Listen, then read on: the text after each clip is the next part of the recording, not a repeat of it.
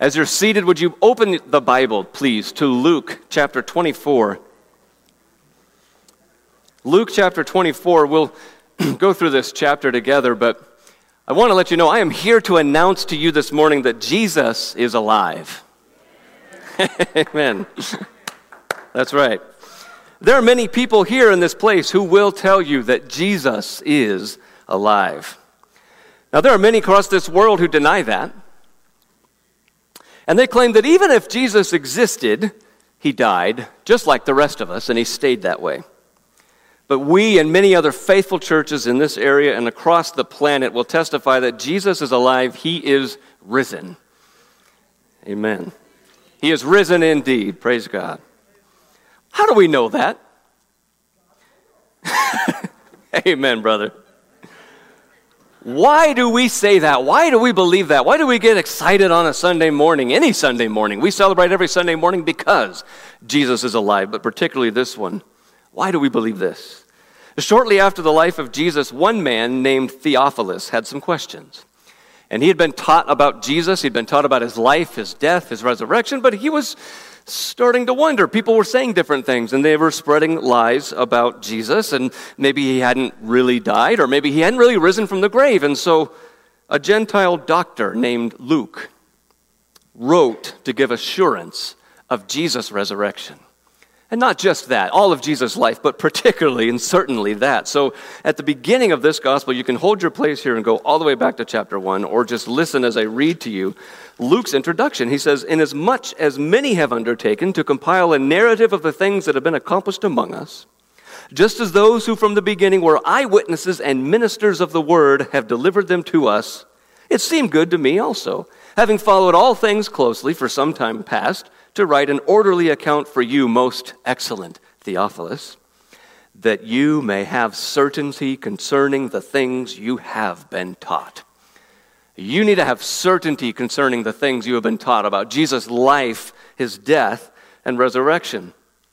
And so Luke wrote this gospel of Jesus Christ to give Theophilus and many others certainty concerning the things they have been taught about Jesus. Now, uh, the inspiration of the Holy Spirit enabled this book to be written, these words to be written, and we can be sure of them, but God wasn't finished with Luke. He also wrote the book of Acts. And so at the beginning of Acts, in his introduction, Luke says, In the first book, O Theophilus, I have dealt with all that Jesus began to do and teach until the day when he was taken up, after he had given commands through the Holy Spirit to the apostles whom he had chosen. Here's what he says in verse 3 He presented himself alive to them after his suffering by many proofs, appearing to them during 40 days and speaking about the kingdom of God. So Luke gives us part two in Acts, where we read about the power of Jesus, the power of the Holy Spirit in the life of just mere men. But in this beginning of the book of Acts, Luke says that Jesus presented himself alive to his apostles by many proofs over the course of many days. Now, proofs are clear evidences, they are clear, convincing proof. So it stands to reason that if Luke said that this is certainty about Jesus, and if he said there were many proofs that you would think that Luke recorded some of the proofs of who Jesus is and his resurrection. Well, I want to tell you this morning that he did. And they're here in Luke chapter 24, and they're very well spelled out here. But what I want to do this morning is look at the proofs available with you. The proofs that are available to us of Jesus' resurrection. Again, they're going to be clear, but you may be surprised that of all of the proofs that are available, only one will be truly convincing. Only one will be. There are two kinds of proofs. We've organized them into two different categories.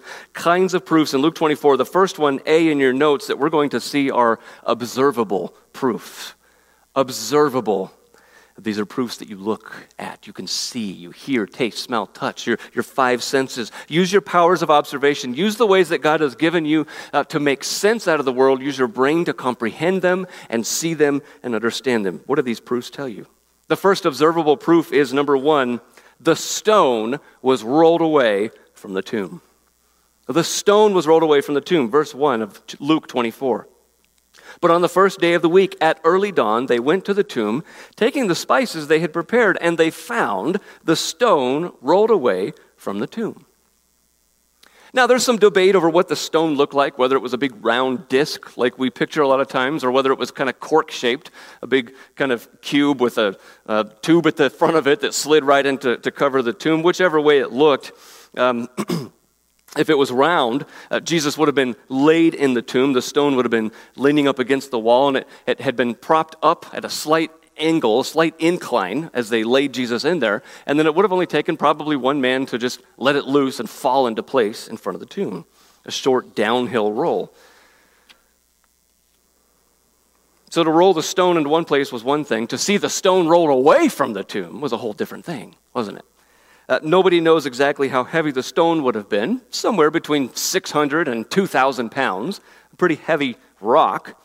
The records show us, though, that again, one person could roll it into place. It would take at least two men to roll it out of place, the heavy stone up and away from the mouth of the tomb. And both of them would have to be healthy.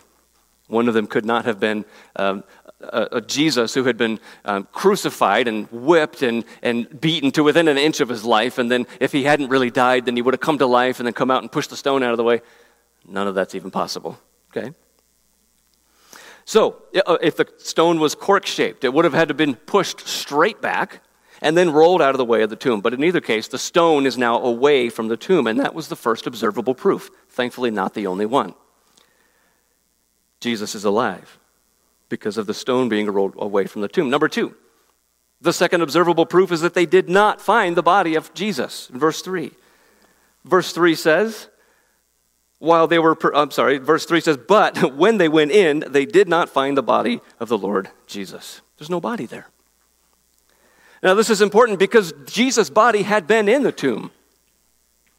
Just before this, chap- this, uh, this chapter and, and this paragraph, the paragraph right before it, uh, Joseph himself had placed Jesus' body in the tomb. Joseph had done it himself, and there were several women who had seen it all happen. These are the same women who come here in chapter 24 looking for his body. But not only that, Matthew 27 records a whole guard of soldiers stationed, positioned right in front of the tomb, the stone being rolled in front of it, and the stone being sealed by the guard the next day. That happened the next day, Matthew 27 says. So that means the captain of the guard would have gone inside the tomb, verified that the body was there, come back out, rolled the stone, sealed it, and they would have stood guard for the rest of the time. So that means Jesus' body was placed in there on the first day. The guard entered in to make sure on the second day and sealed it. On the third day, his body's not there. His body is not in the tomb. So there are multiple witnesses available that the body of Jesus was placed in the tomb, and his body was still in the tomb the first and the second day, but not on Sunday. Number three, an observable proof that we see in verses 4 through 12 is that angels announce his resurrection. The angels announce it in verse 4 while they were perplexed about this. Behold, two men stood by them in dazzling apparel. And as they were frightened, and bowed their faces to the ground, the men said to them, Why do you seek the living among the dead? He is not here, but has risen. As they go on to remind them what Jesus said, they tell the women, Go tell the disciples, and they run and they go tell them. But verse 11 says, Nobody believed them. No one believed the women who just saw the stone rolled away, who saw the empty tomb, who heard the angels tell them that Jesus is alive. Now, we need to pause here for just a minute. We need to consider this carefully. The Bible is very clear that Jesus has risen from the dead. He's out of the grave, he's no longer in the tomb. God is giving us clear, observable proofs that Jesus is alive. And so far, we've got these three. We're going to see more, but even at this point, these are some of the same proofs that we have still with us today the people at the time who were alive did not believe it. People who are alive today do not believe it. Why would we expect them to believe it if the people who were alive and saw it didn't, if it wasn't convincing enough to them? How can we be so uh, sure that sharing these proofs are going to convince anybody that Jesus is alive? Now, what I mean is that these proofs are real and they are true, and, and we need to know these. We need to understand these and believe that this is true, but uh, these are not given to us to try to use them to convince people of Jesus' resurrection. It didn't work the day that it happened. It's not going to be convincing enough today. There's something else that's needed. And, and we'll see it in the next kind of proof in, the, uh, in B in our notes, but we're not there yet. We need to keep seeing these observable proofs. So, so the angels, the messengers, announced Jesus' resurrection. Why? Well, because the disciples are nowhere around, are they?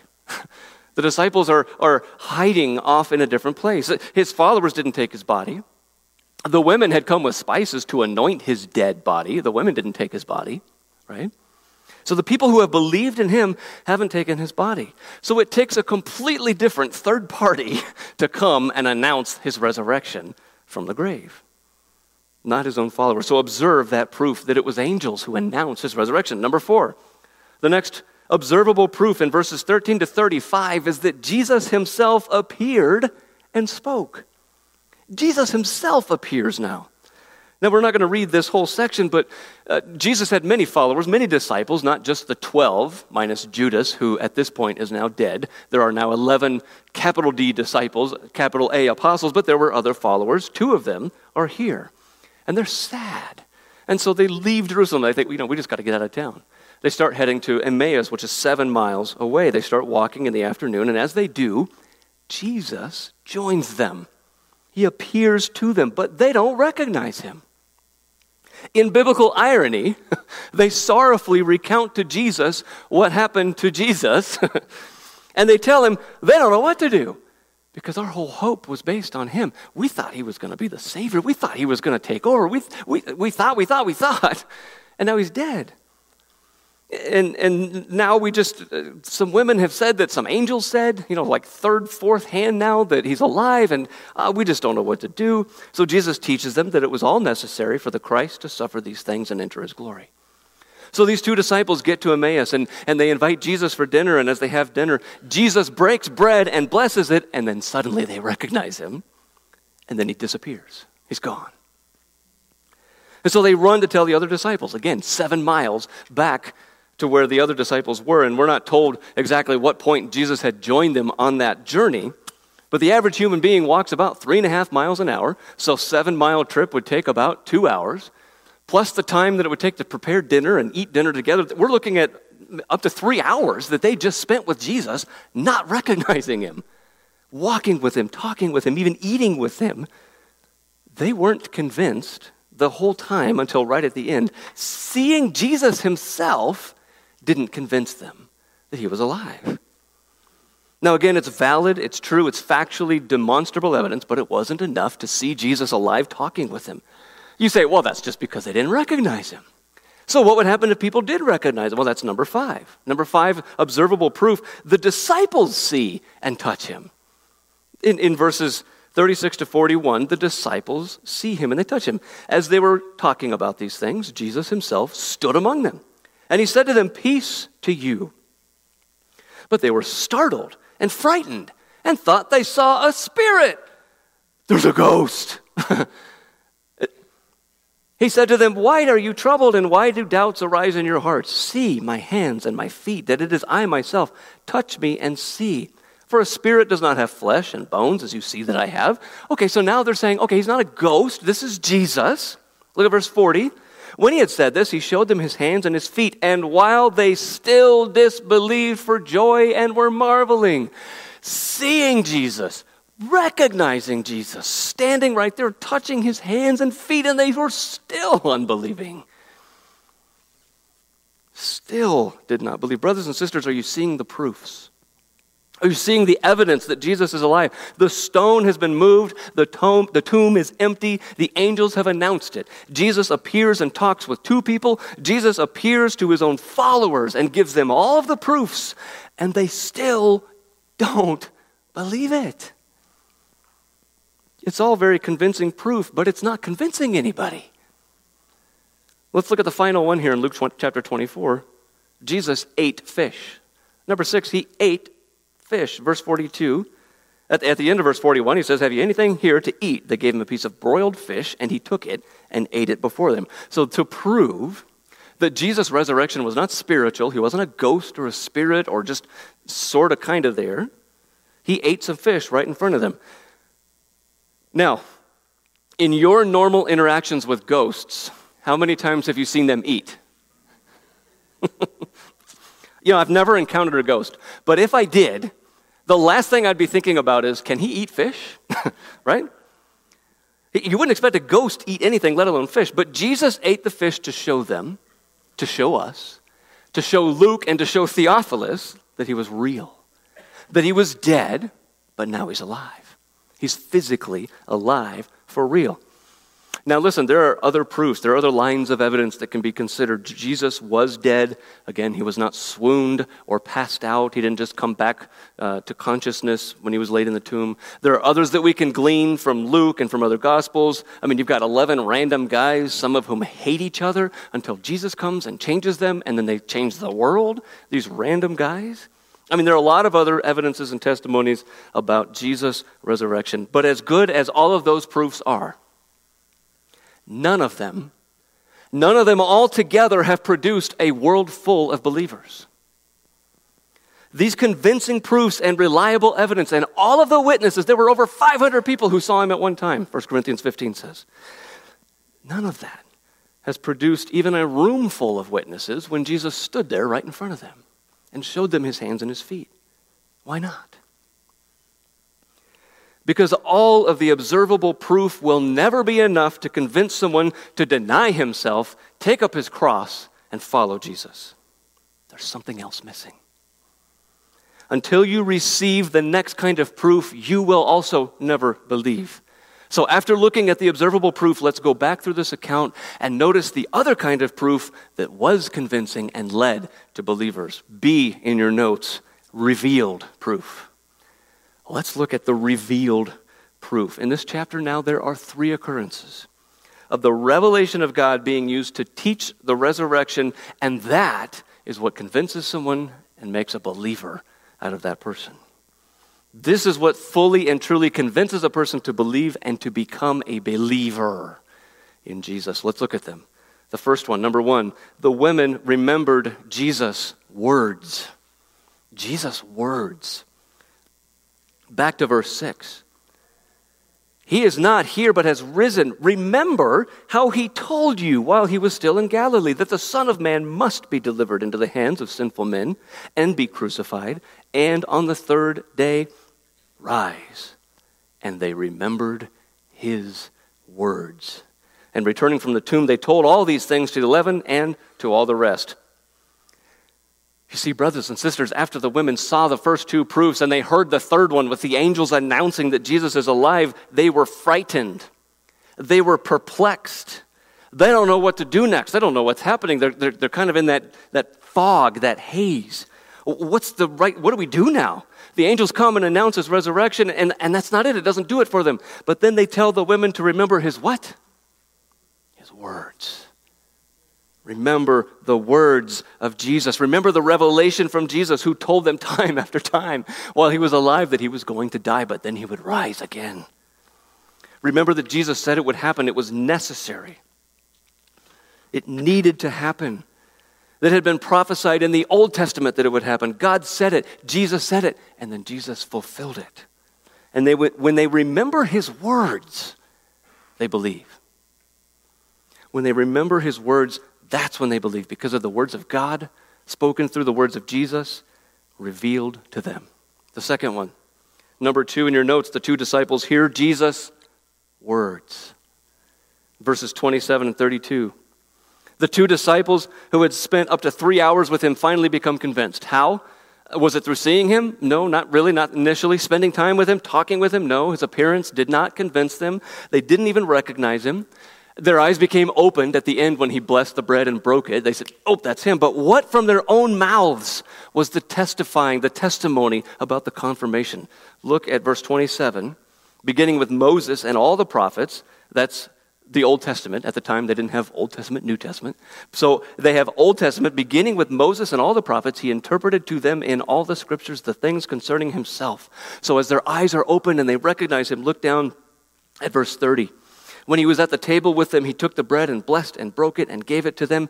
And their eyes were opened and they recognized him and he vanished from their sight. Verse 32 They said to each other, Did not our hearts burn within us while he talked to us on the road, while he opened to us the scriptures?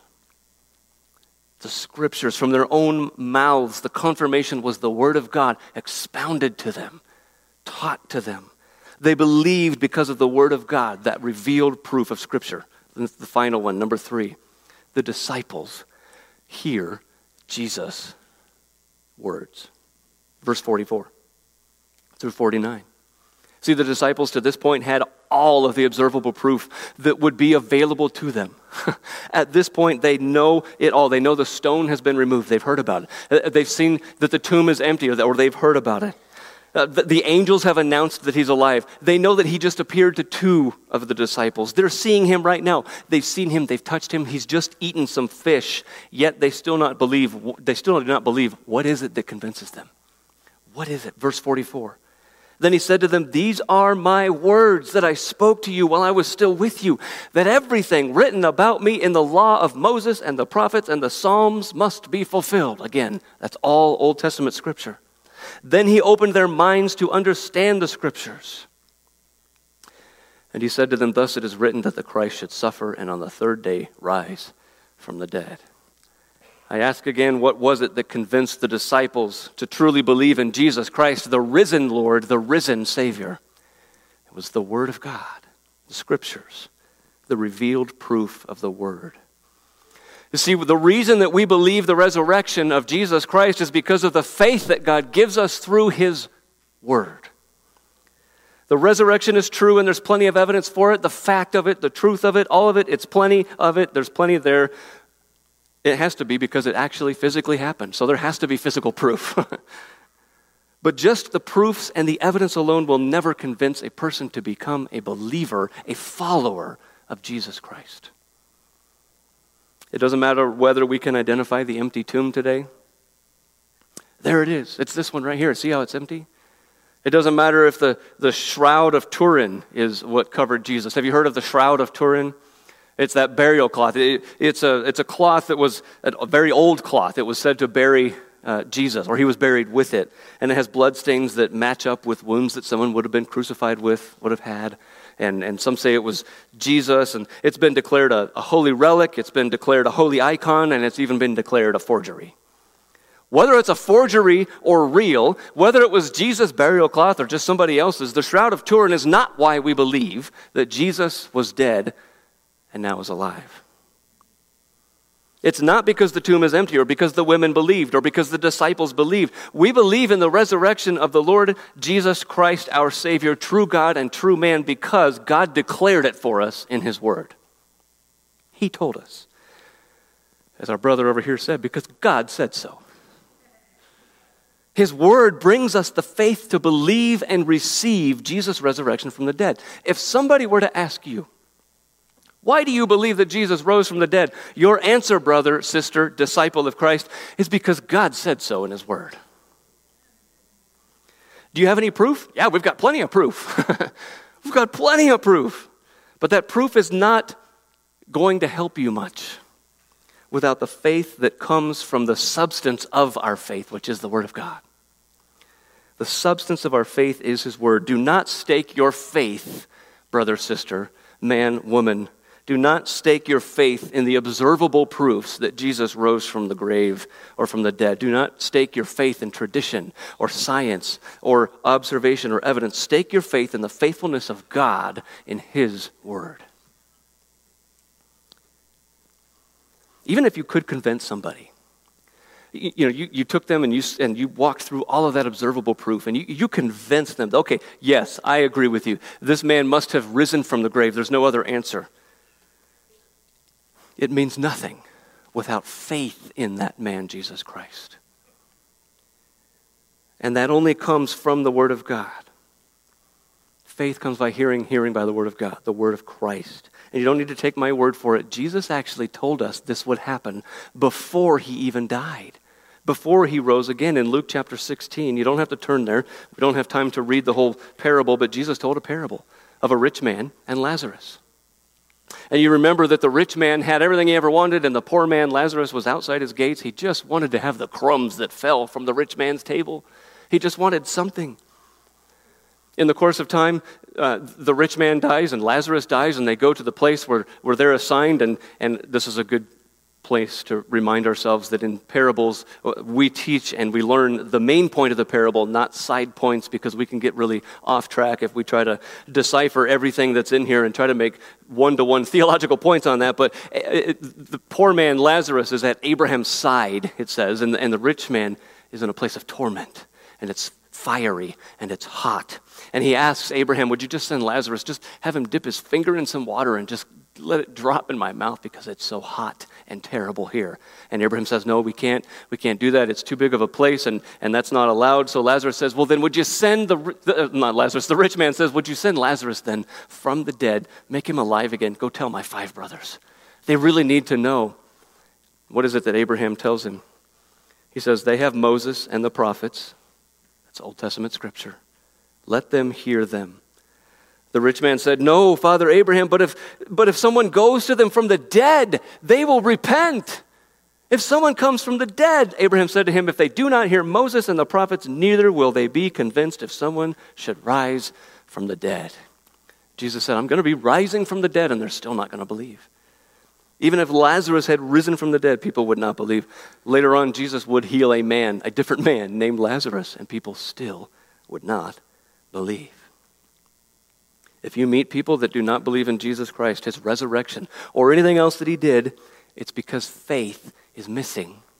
The faith that comes from the Word of God. If you've ever given all of the proof and all of the evidence for the resurrection, the person still doesn't believe, it's not because they're not intelligent. It's not because they can't weigh evidence. It's not because they're dense. It's because they don't have faith that comes from the Word of God. And the reason that we believe is not because we're so smart or because we're so wonderful but because Jesus is so wonderful and His Word is so wonderful and He has given us faith through it. So then, what do we do with all of this proof? What do we do with this evidence? Well, we believe it. It's real, it's true, it's factual. The biblical ones are. The extra ones may be not all that helpful, but we're grounded in the Word of God for this truth. Not experience, not science, what, not what's new or newsworthy. We believe the proofs in the Word of God because we believe the Word of God. And we believe He's risen because the Word of God. Even if somebody came to you, even if somebody came to you and said, you know what, they have found, that scientists have found remains of a body, and through DNA evidence, they have found that this is the person Jesus of Nazareth. They say that, you know, that we've found these remains, and through DNA, we can show you that this is Jesus somehow, some way, what our answer would be is that your assumptions, your conclusions, your methods, something is wrong because we hold fast to the Word of God. God has told us He has risen. He is risen indeed. We hold fast to the Word of God because God's Word is higher than man's mind, man's word, man's experience, man's science. Jesus is alive. This is the gospel according to the Bible. Our whole faith consists of Jesus Christ being risen. 1 Corinthians 15. Christ died for our sins in accordance with the Scriptures. He was buried. He was raised on the third day in accordance with the Scriptures. That's the gospel. That is the good news. We have received that gospel from the Word of God, and we have believed that gospel from the Word of God. So, brother and sister, never doubt that Jesus rose from the grave no matter what kind of documentary comes out. And this time of year, they all come out, don't they? all the documentaries and all the shows and everything that questions anything and everything, no matter what kind of science is manipulated to disprove his life or his death or his resurrection, no matter what anybody else says, Jesus is alive because God says so. Romans 6, 9, and 10, as we read this morning, Pastor Kyle read for us, we know that Christ, being raised from the dead, will never die again. Death no longer has dominion over him. For the death he died, he died to sin once for all. But the life he lives, he lives to God. Know it, believer, and praise him for it. If you're here, though, and you've never believed in the resurrection of Jesus, you have seen the best proof we have. There are other proofs, there's other evidence, but this is some of the best. And you may have found a reason to pick holes in every one of those observable proofs. You may have a reason not to believe any of it. And maybe you've watched all the documentaries that come out, and, and you've seen every reason not to believe any of that. We're not here to show you that evidence. The evidence that still stands after 2,000 years, the proof that settles the question of who Jesus is, what he did, and why he did it, is still here before you. The Word of God is what confronts you and me this morning. The proof that we offer you is here. The Word of God is true, the Word of God is final, but more than that, He shows us, He tells us why Jesus came to live perfectly, to die on the cross, and to rise again. In everything that God has said and done, you and I, as human beings, are ingrained to resist it. We, if, if God says jump, we say, I'm going to run the opposite direction. Uh, everything that God says ingrained within us, we, have a, we just have a doubt about what God says, a doubt about who God is, and, and even just we have a, a bent, uh, an ingrained, reasoned thought just to deny that God even exists altogether. The reason for that is because of what the Bible says about us that we are sinners. Uh, people who sin. What does that mean? It means that you act and you think and you feel and you speak in ways other than how God says you should act and speak and think and feel. But even more than that, God's word tells us in His Bible that being a sinner is something that consumes us to becoming the point of our identity. Who I am before God is a sinner. Not just somebody who does some wrong things sometimes, but I am a sinner. So that means you're not just a person who sins, but a sinner. What does that look like? Again, that means you don't act, think, speak, feel like God wants you to. But more than that, I don't care. I don't, it's not that important what the Bible says. It's not that important what God says. Going to church isn't all that important. Or if I do go to church, really I'm just trying to appease mom or dad, or you know, I need to do some networking, get some more clients. or maybe I want a sense of belonging. But but see, being a sinner doesn't necessarily being a thief or a murderer or some kind of big sins, though it does include that. Being a sinner means thinking, I don't know what God says, I don't really care what God says. I don't know who God is, I just want Him to help me when I need Him. He's just whoever I want Him to be, He's whoever people tell me to be. Being a sinner just means simply, I want to be in charge of me. I don't want God to be in charge of me. And in thinking that way and acting that way, speaking that way, based on that, we don't just do what God says not to do we take on the existence and identity of being enemies of God as sinners because God is in charge. But when we say, I don't want him to be in charge, I want to be in charge, it's a direct assault on the sovereign, eternal, powerful God. That means we're the rebels, we're the sinners, we're the enemies of God in our sin. So the bad things we do are sins. The ways that we disobey God, those are sins. But it's the reason that we sin that really dooms us. And it's because we are sinners that we produce more sin. And it doesn't look so bad to us in life. In fact, sometimes it feels pretty good to do the things that God says not to do, or not to do the things that He says to do. But the Word of God reveals the truth to us that sin really is bad. Being a sinner is really bad because, again, it is that direct assault against God, the eternal, powerful, good, holy God. And He sees right through you and me, and He sees right through to the heart of us, and He will judge us one day using His perfect word as the standard. And even though we can pretend that it doesn't matter right now, one day we will know that there is no way around. We can try to ignore Him now, but there will be no ignoring Him when we stand before Him as the judge. And so we stand before God, every one of us, guilty of breaking his laws, breaking his word. You and I will be exposed as sinners. And because God is just and holy, he doesn't play any favorites. He doesn't think, well, you did some good things too. No, we are sinners before him. All of us will be judged. We'll be found guilty and we will suffer the consequences of his judgment forever in a place called hell. The Bible describes it for us. In fact, the Bible tells us more about that place of torment than it does the place of glory with God in heaven. It's a real place. And we can try to depend, I mean, to, to try to uh, ignore it, try to pretend it doesn't exist and that we won't go there, but you will go there. I will go there based on our sinfulness without Jesus. But that's the reason he came. That is why he came, so that you and I do not have to be punished forever by God in hell. Jesus, as the Son of God, came to earth as a human being, just like all of us, and never one time did he sin. He loved God, his Father, with his whole heart, mind, soul, and strength, never stopped. He loved the people around him more than he loved himself. He never stopped. Every second of every day, he was the only perfect human being. He never produced sin for himself. He perfectly obeyed every one of God's commands. But then he was condemned to death by humanity. See, that's what we do. When we see somebody obeying God, we think, I need to get rid of that. I need to either get away, walk away, or if I can't get it out of here, then I'm going to kill it.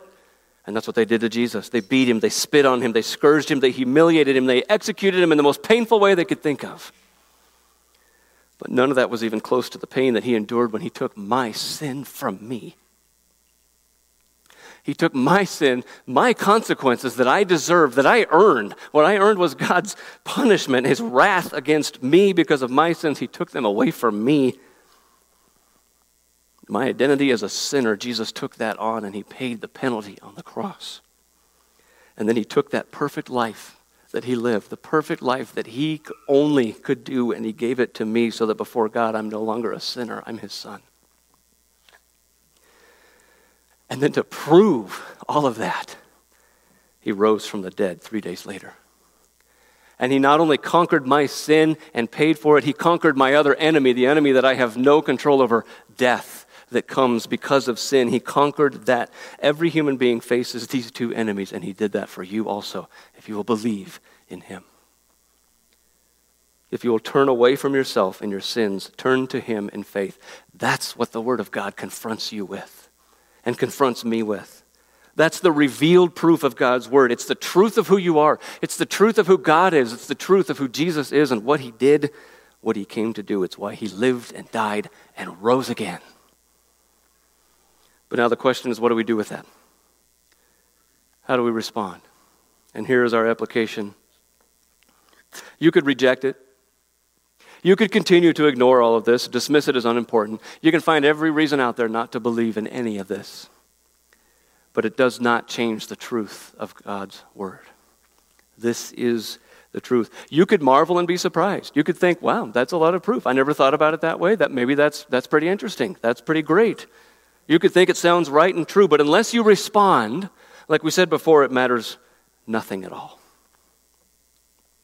Neither of those are the correct response. There are four parts to our response for Jesus and his resurrection. The first one that we need to know and that we need to do now is number one repent and believe.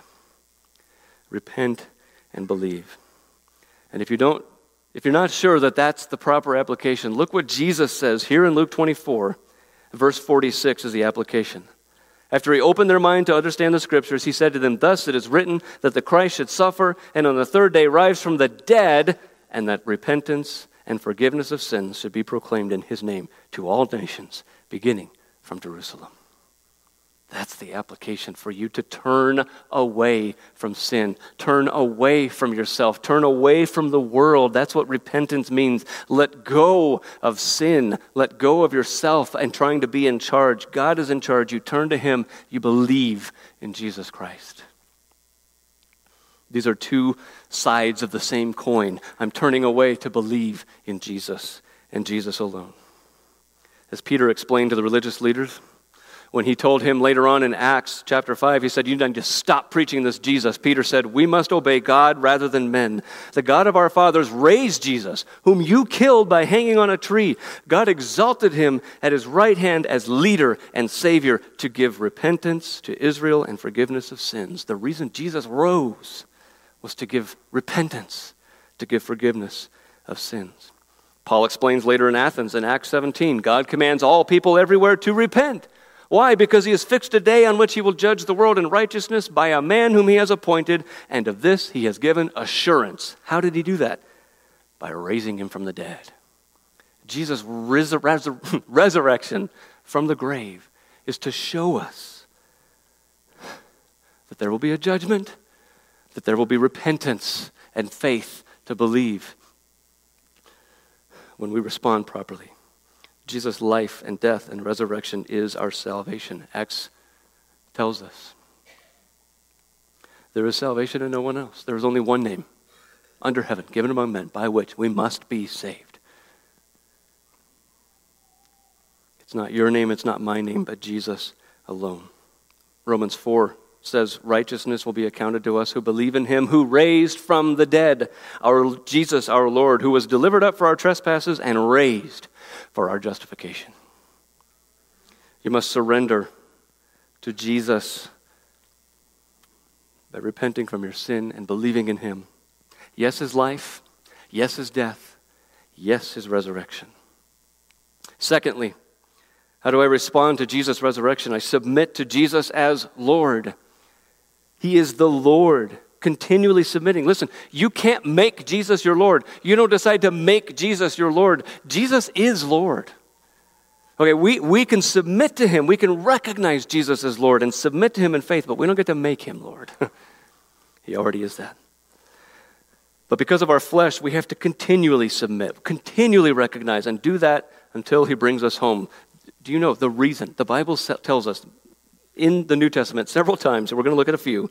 The reason Jesus died and rose again was so that he would be recognized as Lord. You say, well, I thought it was so that there would be repentance. That also. Romans 14 says, For to this end Christ died and lived again. Why? That he might be Lord, both of the dead and of the living. Jesus is Lord. He's, he's the master, the leader, the, the, the God of us, our God, the dead and the living. That's why it was impossible that Jesus would stay dead, because he's Lord. That's why he is Lord as the judge, and as the Lord, he's the one who commissioned us to go out and tell other people this good news that there is judgment coming. That's bad news, but the good news is that there's grace in Jesus Christ. So now we continually submit to him as Lord and Savior. It's not just repenting one time. It's not just submitting to Him to, as Lord as often as we think. The, the response to His resurrection overwhelms and consumes our life changes our identity so that number three in our application, we live for Jesus. We live for Jesus. This may be surprising. But just as clear as it was that Jesus rose from the dead to be recognized as Lord, another reason he rose is so that we would live for him. 2 Corinthians 5:15 He died for all so that those who live might no longer live for themselves but for him who died for them and rose again. The reason that Jesus died and rose again was so that we would stop living for ourselves and live for Him. As we read before, Pastor Kyle read in Romans 6, He died for all, once and for all. And that's true for us as well. He explains that we who believe in Jesus Christ turn away from our sin. We're crucified with Him. We die. We stop living for ourselves. We're no longer enslaved to sin. That's why Paul says, So you must consider yourselves dead to sin and alive to God in Christ Jesus. We don't want to live in sin anymore. Uh, we don't want to wallow around in sin or, or be okay with sin or be entertained by sin or love sin. We want to love Jesus. We want to live for Jesus. That's our proper response to Him because He is alive. We don't think the same way. We don't act the same way or speak or feel the same way. Our every move and breath of the day is to be lived for our Savior. The reason we get up in the morning, the reason that we eat breakfast, the reason we eat lunch, the reason we have a snack in the afternoon, the reason that we have dinner, the reason that we take naps or don't, the reason that we work, the reason that we live and breathe and move and have our being is because of Jesus Christ who is resurrected. Romans 7 says, Likewise, my brothers, you also have died to the law through the body of Christ, so that you may belong to another, to him who has been raised from the dead, in order that we might bear fruit for God. You've got other passages in your notes, but one more to remind you of in 1 Corinthians 6. When you have believed in Jesus, you are not your own, for you have been bought with a price. He says, So glorify God in your body. How different is your life because of the resurrection of Jesus? What'd you do this past weekend? Oh, you know, we went and hiked and had fun. Why'd you do that? Because Jesus is alive.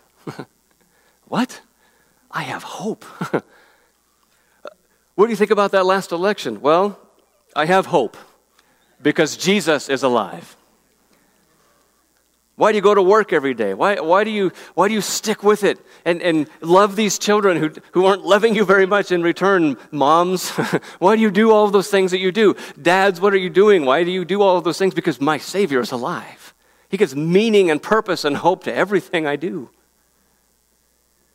There's another response for us to cover explicitly because of his resurrection. All of this has been spelled out for us because he is alive.